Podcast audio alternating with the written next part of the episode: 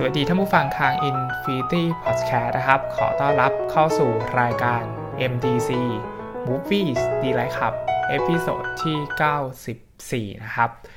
อยู่กับฟอร์มอีกเช่นเดิมนะครับ เป็นประจำทุกวันอาทิตย์นะฮะรายการ MDC จะมา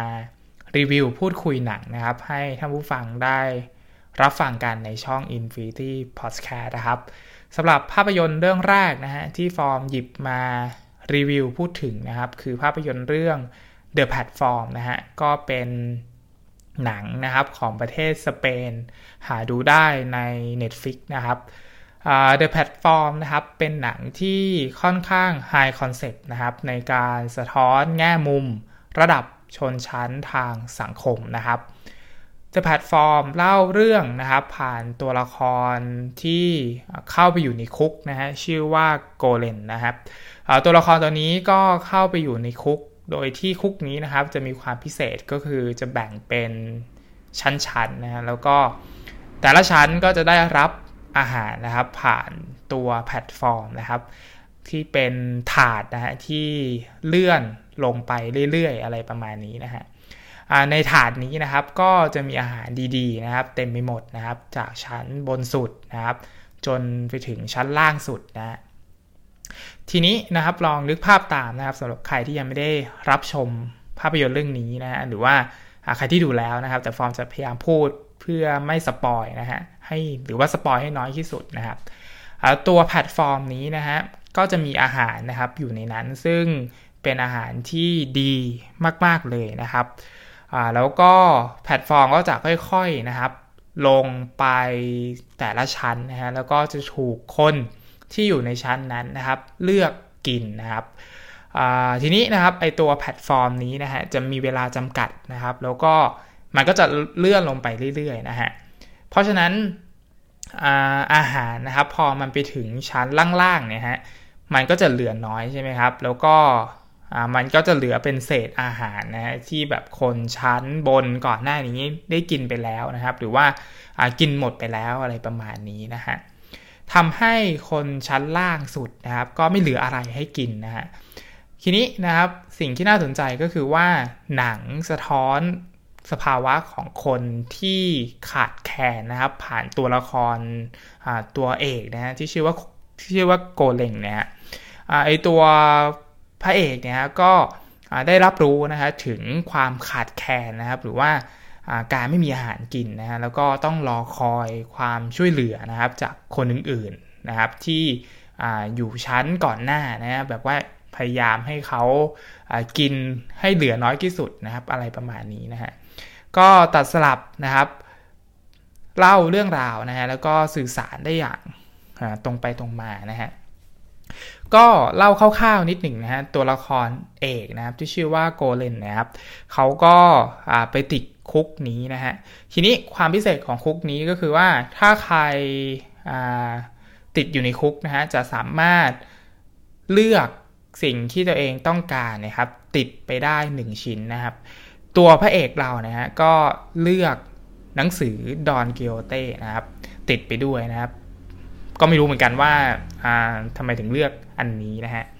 ชั้นแรกนะฮะที่ตัวละครเอกไปอยู่นะฮะมี คุณลุงนะครับ คนแก่หนึ่งคนนะครับ ซึ่งคนแก่นี้นะฮะก็ได้เลือกอมีดซามูไรนะครับเป็นมีดอันเล็กๆนะครับ อะไรประมาณนี้นะฮะแล้วก็ได้ทำความรู้จักกันนะฮะทำความคุ้นเคยกันว่า เฮ้ยไอระบบคุกนี้เนี่ยนะครับ มันเป็นอย่างไรอะไรประมาณนี้นะฮะตัวพระเอกก็อ่านหนังสือดอกิโอเต้นะครับ คือแบบ ประหนึ่งว่าเป็นคนที่มีความรู้อะไรประมาณนี้นะฮะแล้วก็พยายามที่จะกินอาหารนะฮะที่มันเหลือมาจากชั้นบนนะฮะก็คือเลือกของดีๆ กินอะไรประมาณนี้เนาะทีนี้ความพิเศษของมันก็คือว่าถ้าเราตุนอาหารนะฮะก็คือแบบหยิบอาหารออกจากตัวแพลตฟอร์ม หรือว่าออกจากถาดนี้ไปแล้วนะฮะคือจะตุนอาหารเก็บไว้นะฮะสิ่งที่เกิดขึ้นก็คือว่าภายในห้องนะครับจะ มีอุณหภูมิที่ไม่สูงขึ้นก็ต่ำลงนะก็คือไม่ร้อนเกินก็หนาวไปเลยอะไรประมาณนี้นะฮะ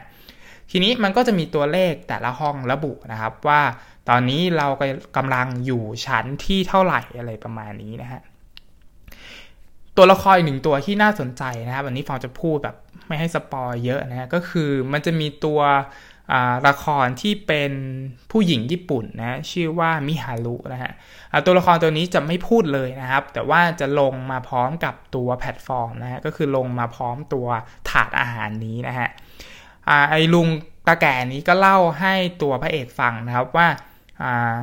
ผู้หญิงคนนี้นะครับกำลังตามหาลูกของเธออยู่อะไรประมาณนี้นะฮะก็ หลักๆก็จะเป็นประมาณนี้นะครับ กลไกทางการทำงานของมันก็คือว่า ถ้าเมื่อไหร่ก็ตามที่ตัวละครมันเลื่อนชั้นหรือมันตกชั้นหรือมันเปลี่ยนห้องเปลี่ยนชั้นเนี่ยฮะตัวละครจะโดนลมแก๊สนะครับ แล้วก็ห้องมันก็จะแดงเป็นสีแดงอะไรประมาณนี้นะครับ เพื่อให้รู้ว่าอตอนนี้กำลังจะเปลี่ยนชั้นนะฮะแล้วพอตัวละครมันฟื้นตื่นขึ้นมาก็จะเห็นว่าตอนนี้ อยู่ชั้นที่เท่าไหร่นะฮะก็จะมีตัวเลขบอกอะไรประมาณนี้นะครับ เพราะฉะนั้นตัวละครเอกนะครับก็จะไปพบเจอกับคนอื่นๆนะฮะที่อยู่ในชั้นอื่นอะไรประมาณนี้นะฮะความสลับซับซ้อนของหนังเรื่องนี้ก็คือ เราจะได้เห็นพฤติกรรมของคนแต่ละคนนะครับ ไม่ว่าจะเป็นคนแก่นะครับ ซึ่งก็มีนัยยะแอบแฝงว่าคนแก่เนี่ยครับ ในเรื่องต้องการที่จะสื่อถึงอะไรนะฮะคร่าวๆก็คือว่าสำหรับเราเราคิดว่าคนแก่เนี่ยฮะสื่อถึงคนที่ไหลไปตามสถานการณ์นะฮะก็คือมันมีมันมีสิ่งที่คนแก่เล่าให้ฟังว่าทำไมเขาถึงเลือกมีดอันนี้อะไรประมาณนี้เพราะว่าเขาดูโฆษณาแล้วก็บอกว่ามีดอันนี้มันคมมากๆ เขาก็เลยซื้อมีดอันนี้มา แต่ว่า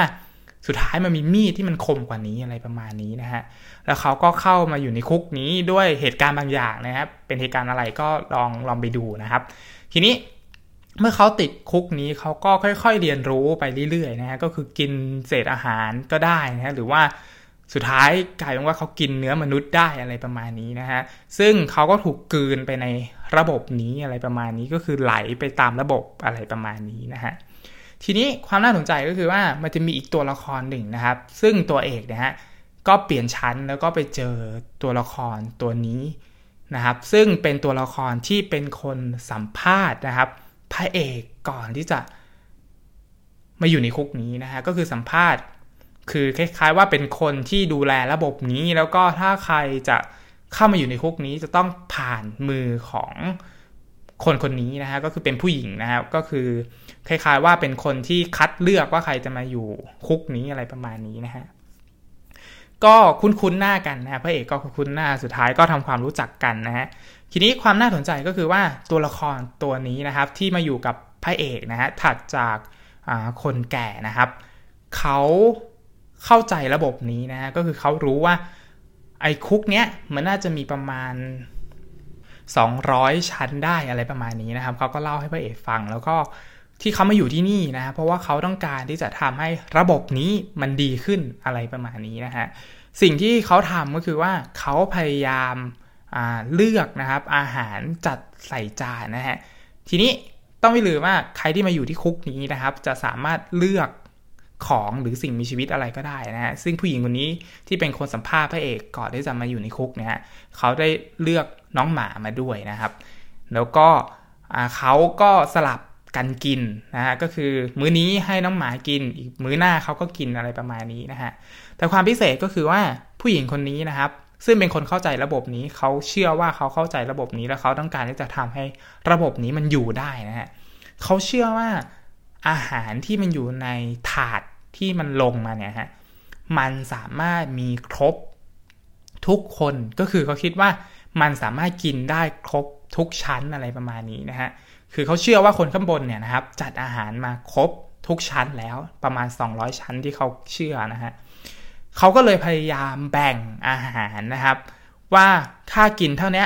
มันจะพอดีคน นะฮะก็คือในห้องในชั้นหนึ่งเนี่ยมันจะมี 2 คนนะครับเขาก็จะจัดแบ่งอาหารเสร็จแล้วเขาก็จะบอกคนข้างล่างว่า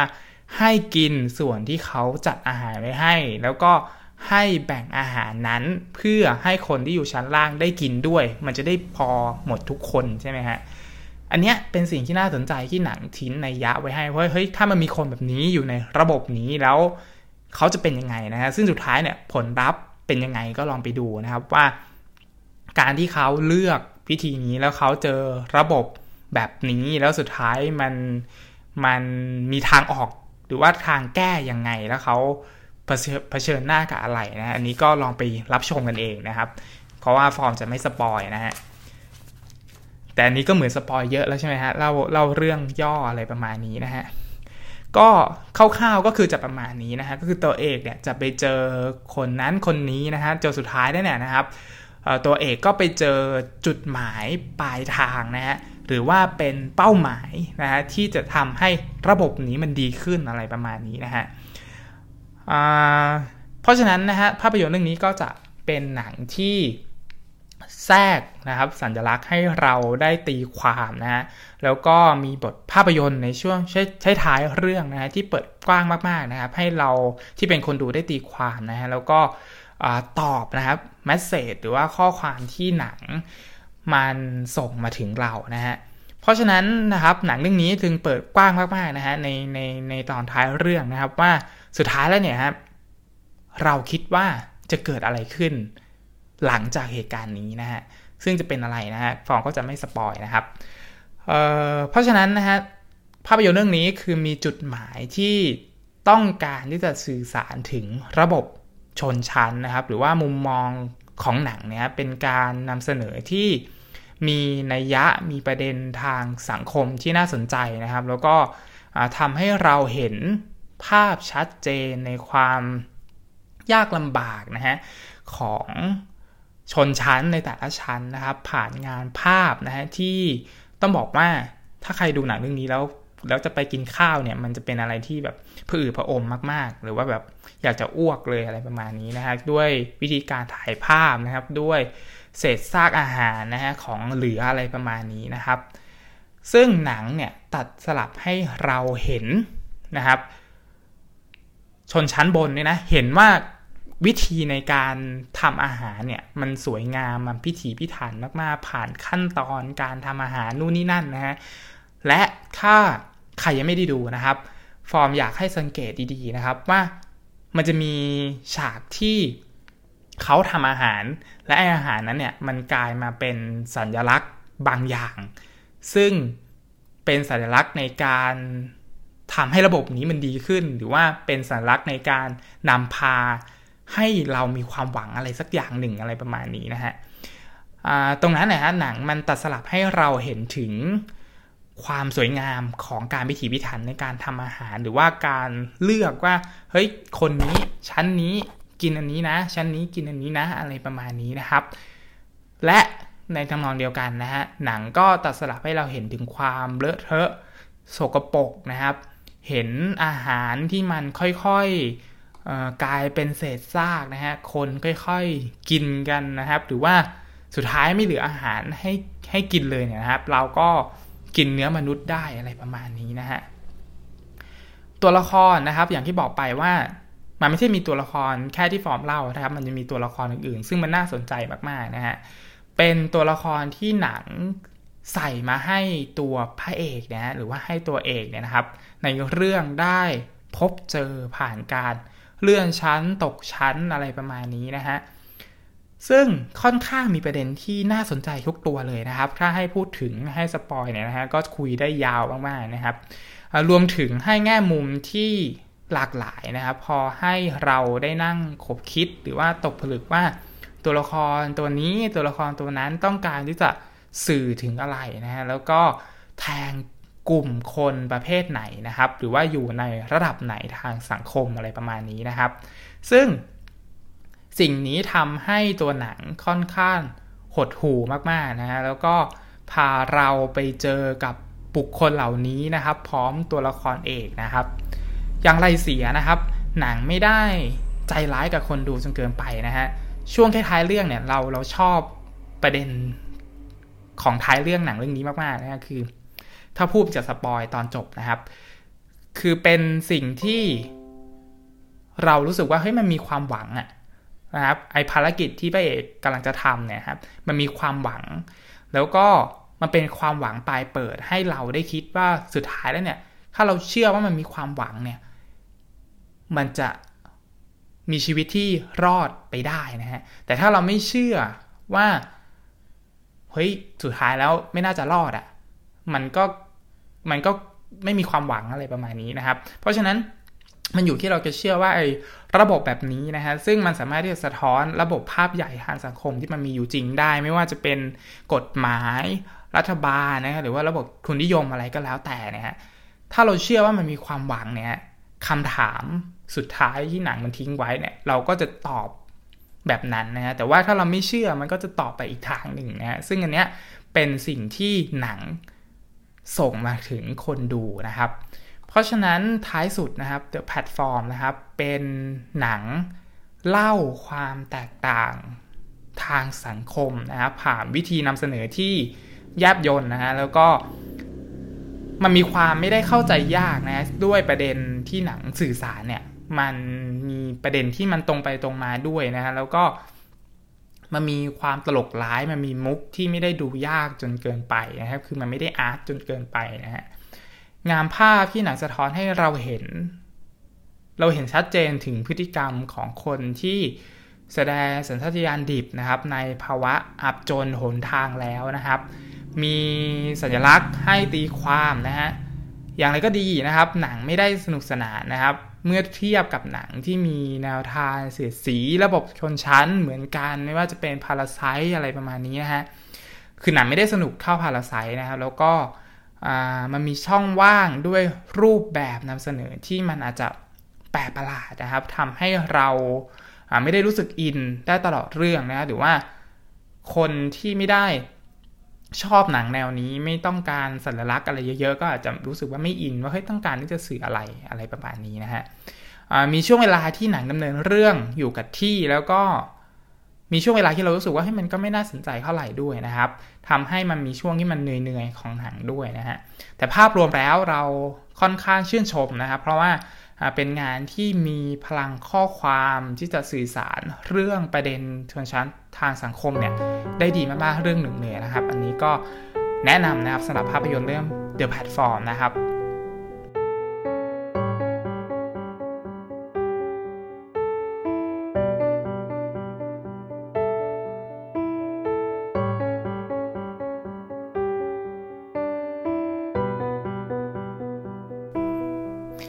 เรื่องที่2นะฮะคือภาพยนตร์เรื่อง Marriage Story นะครับของผู้กำกับโนอาBaumbach นะครับก็นะฮะ Marriage Story นะครับเป็นภาพยนตร์ที่เราอยากดูนะฮะตั้งแต่ตอนที่ไปเป็นครูอาสาแล้วนะครับเพราะว่าเป็นเรื่องราวความรักนะฮะของการหย่าร้างกันของคู่ชีวิตนะฮะหนังก็แสดงโดย Adam Driver นะครับแล้วก็ Scarlett Johansson นะครับ ตัว Adam Driver นะครับ แสดงเป็นชาลีนะฮะแล้วก็ตัว Scarlett Johansson เนี่ยแสดงเป็น Nicole นะครับ เป็นหนังที่เล่านะครับเรื่องราวความสัมพันธ์นะครับของคู่ชีวิตนะแล้วก็ทั้งสองคนนะฮะชาลีกับ Nicole ก็มีลูกชาย 1 คนนะครับชาลีก็ประกอบอาชีพเป็นโปรดิวเซอร์นะครับในการทำละครเวทีอะไรประมาณนี้นะหรือว่าเป็นผู้กำกับละครเวทีนะครับส่วน Nicoleนะฮะก็เป็น นักแสดงนะฮะทั้งสองคนก็แต่งงานกันนะฮะแล้วก็สุดท้ายเนี่ยฮะก็ตัดสินใจที่จะแยกทางจากกันนะครับทำให้ภาพยนตร์เรื่องนี้นะครับ เป็นภาพยนตร์ที่ให้บทเรียนคู่ชีวิตนะที่น่าสนใจนะครับ แล้วก็เป็นกรณีศึกษานะถึงความสัมพันธ์นะครับที่จบลงด้วยการหย่าร้างนะฮะแต่ทั้งสองคนเนี่ย ยังมีความรักให้ต่อกันนะครับ ซึ่งอันเนี้ยเป็นสิ่งที่เราเห็นตลอดทั้งเรื่องเลยนะฮะไม่เพียงแค่ความรักที่มีให้ต่อกัน แต่เรายังเห็นความหวังดีที่มีให้แก่กันด้วยนะครับ ขณะที่ดูเราได้รับรู้นะฮะถึงผลกระทบทางจิตใจนะฮะคือหนังค่อยๆ พาเราไปซึมซับกับตัวละครนะฮะค่อยๆทำให้เราเห็นว่าตัวละครกำลังเผชิญหน้านะครับ กับอะไรอยู่นะฮะแล้วก็มีบทสนทนาที่ค่อยๆกระเทาะนะฮะค่อยๆเปิดรอยแผลของตัวละคร ทั้งชาลีแล้วก็นิโคให้เราเห็นนะครับว่ามันมีรอยแผลอะไรอยู่ในใจ แล้วมันมีอัตราอะไร มันมีตัวตนของตัวเองอะไรนะซึ่งทำให้ความสัมพันธ์ครั้งนี้นะ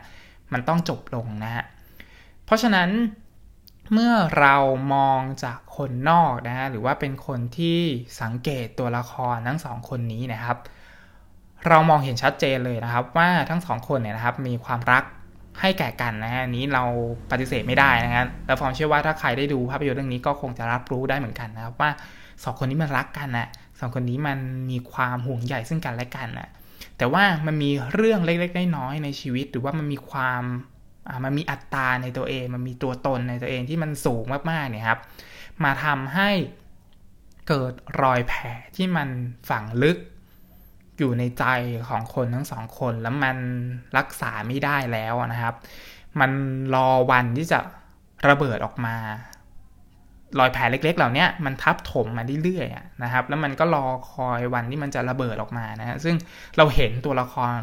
ระเบิดอารมณ์นั้นออกมานะฮะทีนี้ถามว่าความน่าสนใจก็คือว่าไอ้รอยแผลหรือว่าอัตราความเป็นตัวตนของตัวเองเนี่ยครับ ที่หนังมันนำเสนอเนี่ย มันค่อนข้างเป็นธรรมชาติมากๆเลยในใน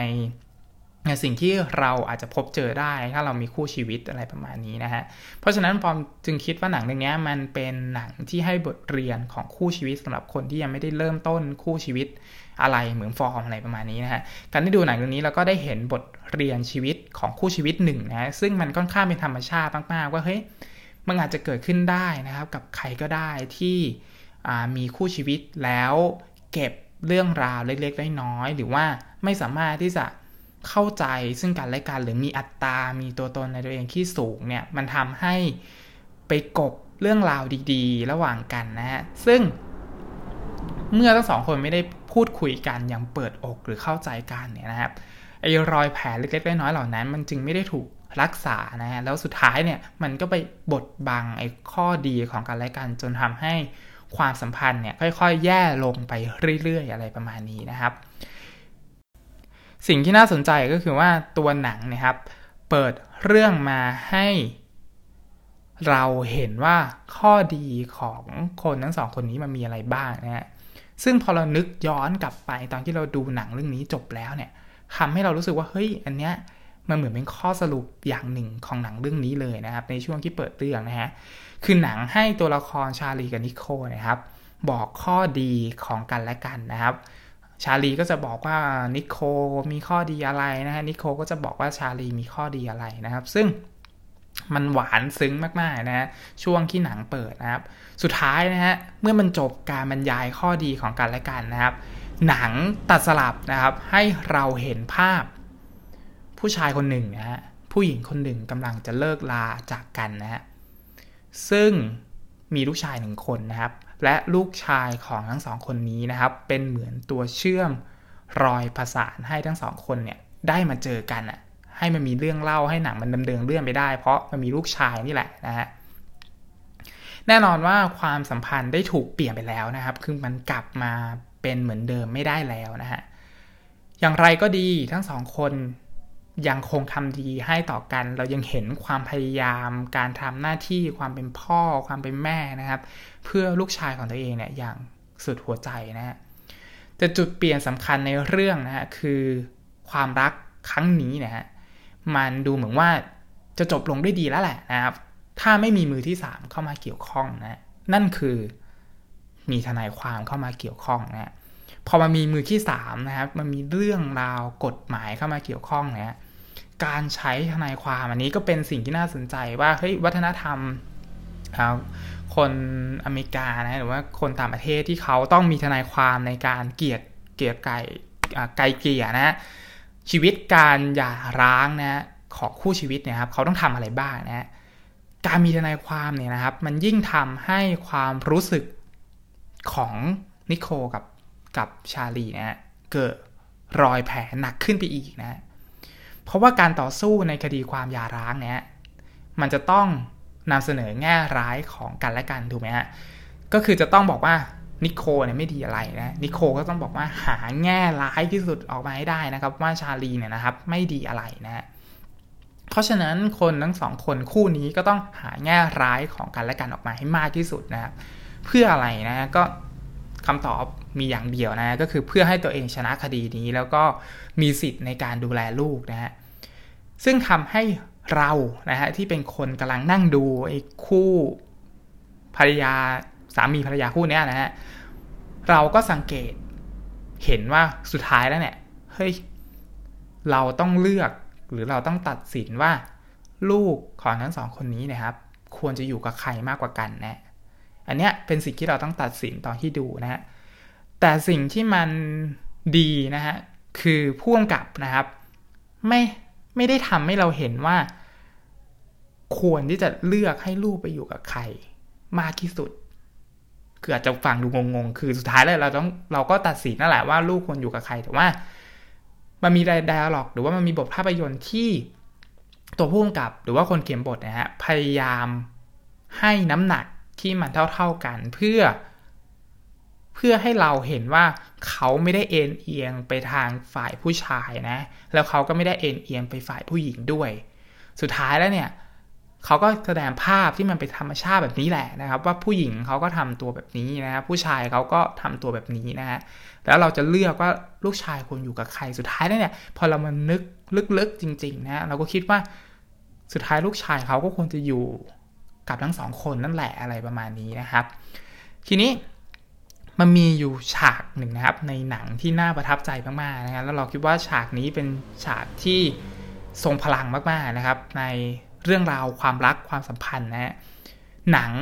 ถ่ายลองเทคนะครับ ขณะที่ทั้งสองคนเนี่ยกำลังบอกเล่าเรื่องราวในใจนะคือแบบค่อยๆเล่ามานะฮะค่อยๆระเบิดนะครับ สิ่งที่อยู่ในใจนะผ่านไดอะล็อกที่ยาวมากๆนะเป็นลองเทคที่ดีมากๆนะฮะ ก็คือนิโคกับชาลีก็พูดกันอยู่ในห้องนะครับ เดินเวียนวนไปวนมาอะไรประมาณนี้ แล้วก็พยายามระบายอารมณ์นะครับ พยายามสะท้อนอารมณ์ออกมาว่าตัวเองเนี่ยนะครับ รู้สึกอะไรนะฮะฉากนี้คือดีมากๆนะครับ เป็นฉากที่ ฉากนี้คือดีมากๆนะนักแสดงทั้งสองคนนะครับ คือใส่อารมณ์กันแบบสุดฤทธิ์นะแล้วก็เเราเห็นถึงรอยแผลเราเห็นถึง ความเจ็บช้ำเห็นถึงอัตตาในตัวเองนะครับ คือเป็นฉากที่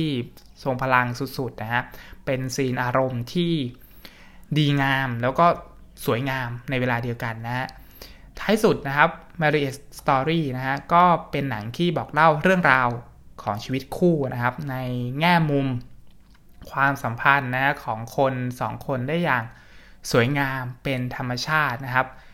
หนังเรื่องนี้นะครับเป็นเหมือนบันทึกบทเรียนเรื่องราวชีวิตคู่นะฮะที่ถูกคัดสรรตั้งใจนำเสนอสะท้อนปัญหาของคู่ชีวิต เพื่อเป็นบทเรียนนะฮะให้กับคนดูนะครับที่กำลังเผชิญหน้ากับความรัก ไม่ว่าจะในในแง่สวยงามนะครับ หรือว่า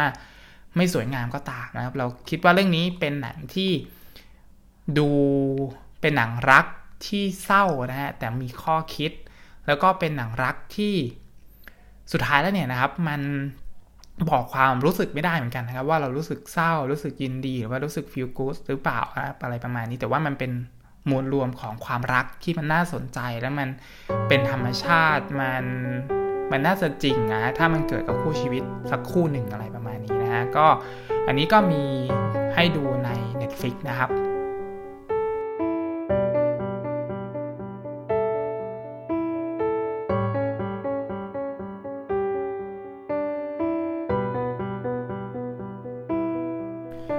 เรื่องที่ 3 นะฮะ คือภาพยนตร์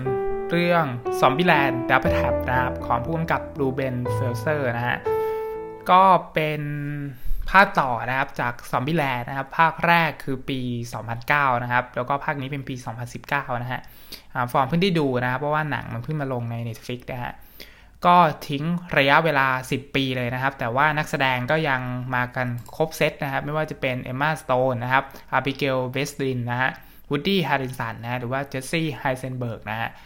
มากันหมดนะครับทั้งทีมนะฮะแล้วก็เหมือนหนังจะมีแผนว่าทุกๆ 10 ปี เขาจะสร้างภาพยนตร์เรื่องนี้อะไรประมาณนี้นะฮะ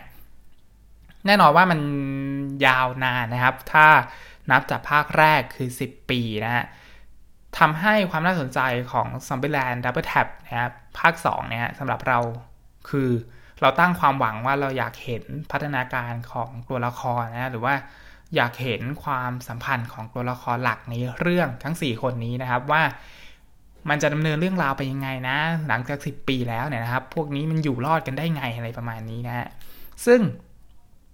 หนังไม่ได้เฉลยนะครับว่า 10 ปีนี้มันอยู่รอดมาได้ยังไงนะจากการที่โลกมันกลายเป็นซอมบี้ไปแล้วอะไรประมาณนี้นะคือเป็น Zombieland อะไรประมาณนี้แล้วมันใช้ชีวิตอยู่ยังไง มันไปหาอาหารกันยังไง มันมีอาหารได้ไงอะไรประมาณนี้นะฮะก็ไม่น่าใช่ประเด็นสำหรับหนังเรื่องนี้นะครับเพราะว่ามันเป็นหนังแบบ comedy นะครับเป็นหนังตลกนะครับแต่สิ่งที่เราเห็นชัดนะฮะคือหนังสอดแทรกประเด็น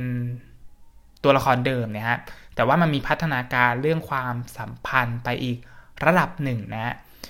คือตัวละครขยับความสัมพันธ์จากคนแปลกหน้าใช่ไหมครับ สุดท้ายกลายมาเป็นครอบครัวเดียวกันในในตอนจบภาคแรกนะฮะ ส่วนภาค 2 ก็จะขยับไปอีกขั้นหนึ่งอะไรประมาณนี้นะครับ ซึ่งมันลึกซึ้งเข้าไปอีกนะฮะ ซึ่งอันเนี้ยเป็นสิ่งที่เราเห็นชัดจากภาพยนตร์เรื่องนี้นะ จากภาคนี้นะครับแล้วก็ไม่ได้มีแค่ตัวละครเดิมนะครับ มันมีตัวละครใหม่ที่เข้ามา สร้างสีสันนะให้เกิดมิติ เพื่อง่ายๆก็คือเพื่อให้มันแตกต่างจากภาคแรกนะฮะ